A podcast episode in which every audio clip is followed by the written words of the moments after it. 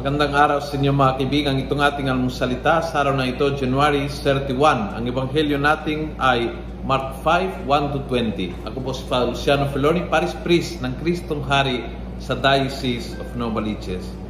Sabi ng ebanghelyo, They arrived at the other side of the lake in the region of Gerasenes. No sooner did Jesus leave the boat, he was met by a man with evil spirits who had come from the tombs. The man lived among the tombs. No one could restrain him, even with a chain.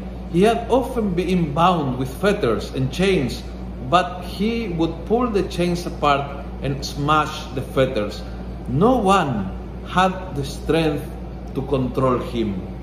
But, dumating ang Panginoong Jesus, tapos ng kwento, tapos ng laban. Yung demonyo ay umalis, yung lalaki ay kumalma, ang kapayapaan bumalik, ang uh, ang uh, sense of purpose in life bumalik, ang mission bumalik.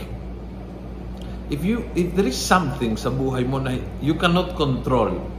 Alam mo minsan is your anger, minsan ay yung appetite, minsan ay isang uh, bisyo o isang kasalanan, isang bagay na gustong gusto mong i-under control pero hindi mo makontrol and, and you keep going back again and again can be addiction to pornography, can be an illicit relationship, can be uh, galit sa magulang mo, can be katamaran. If there is something that you cannot control in your life, call Jesus.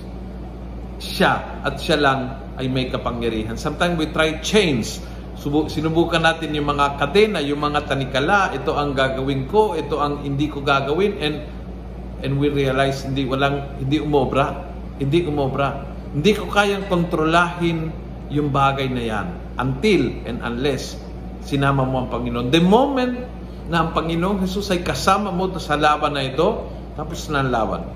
Aalis ang uh, ang demonyo, ma-regain mo yung control at babalik ang kapayapaan at yung purpose sa iyong life. Kung nagustuhan mo ang video ito, pakiusap lang. Click share, go to group chat, share to your friends, punuin natin ng good news ang social media. Please, don't, don't just watch the video. Please share it. Gawin natin viral, araw-araw ang salita ng Diyos. God bless.